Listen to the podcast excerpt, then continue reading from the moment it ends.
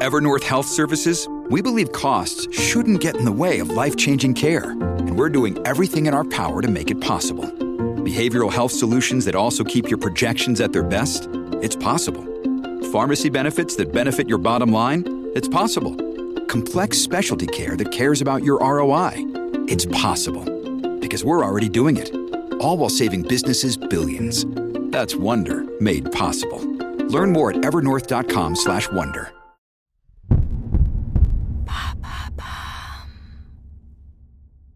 Pourquoi les Français sont-ils plus anxieux au travail? Merci d'avoir posé la question. Selon une étude publiée en 2022 par le cabinet de prévention des risques au travail Empreinte Humaine, le bien-être dans l'entreprise s'est considérablement dégradé. Après trois ans de recherche, les psychologues déclarent que 44% des salariés sont en état de détresse psychologique, qui combine la dépression et l'épuisement, et qui peut avoir des conséquences graves comme l'hypertension artérielle et les troubles anxieux. Ce sentiment délétère est à la base de phénomènes comme le quiet quitting par exemple, qui consiste à faire le strict minimum au travail. C'est le cas de 37% des actifs selon la plateforme Hello Work. Comment ce mal-être se manifeste-t-il?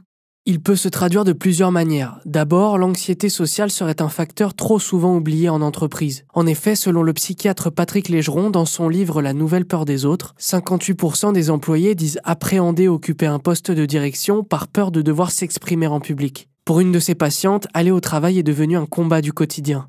Mes collègues n'ont pas conscience que pour moi, arriver au travail, c'est comme entrer dans une pièce pleine d'araignées. Aujourd'hui en France, l'anxiété sociale touche une personne sur cinq au moins une fois au cours de sa vie selon l'INSERM.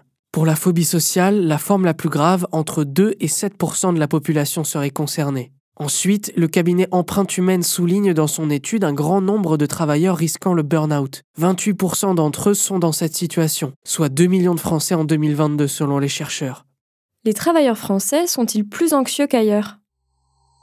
Selon une étude réalisée en 2022 par le Centre européen de statistique Eurostat, la France est un mauvais élève en ce qui concerne la santé mentale au travail. Nous sommes le troisième pays enregistrant le plus de problèmes dans ce domaine. 22% des salariés déclarent être en surcharge de travail, alors que la moyenne européenne s'élève à 19%. De la même manière, les travailleurs français subissent deux fois plus de harcèlement en moyenne que dans les autres pays européens. De plus, la France représente le taux le plus élevé d'Europe de violence ou de menaces de violence au travail. Concrètement, il s'agit de la gestion client, ou élève par exemple, car le travail ne se limite pas à l'entreprise et à ses collègues. Comment lutter contre l'anxiété au travail? Selon Monique Reynolds, psychologue clinicienne au Center for Anxiety and Behavior Change dans un article du Huffington Post, se concentrer sur sa respiration est la première étape. On cherche à activer le système de freinage, le système parasympathique. Respirer lentement, profondément, est un bon moyen d'y parvenir. Cela signale à l'ensemble de l'organisme que nous sommes en sécurité, n'y a pas de danger. Cette méthode permet selon elle de mieux affronter son angoisse, car c'est la deuxième étape. D'après Monique Reynolds, c'est important de reconnaître ses symptômes et même de les noter afin de mieux les accepter. Enfin, se faire soutenir est toujours un plus. Au lieu de vivre son angoisse tout seul, contactez un ami ou un membre de votre famille pour discuter à l'heure du déj ou pendant une pause. Voilà pourquoi les Français sont de plus en plus anxieux au travail. Maintenant, vous savez, un épisode écrit et réalisé par Samuel Lambrouzo.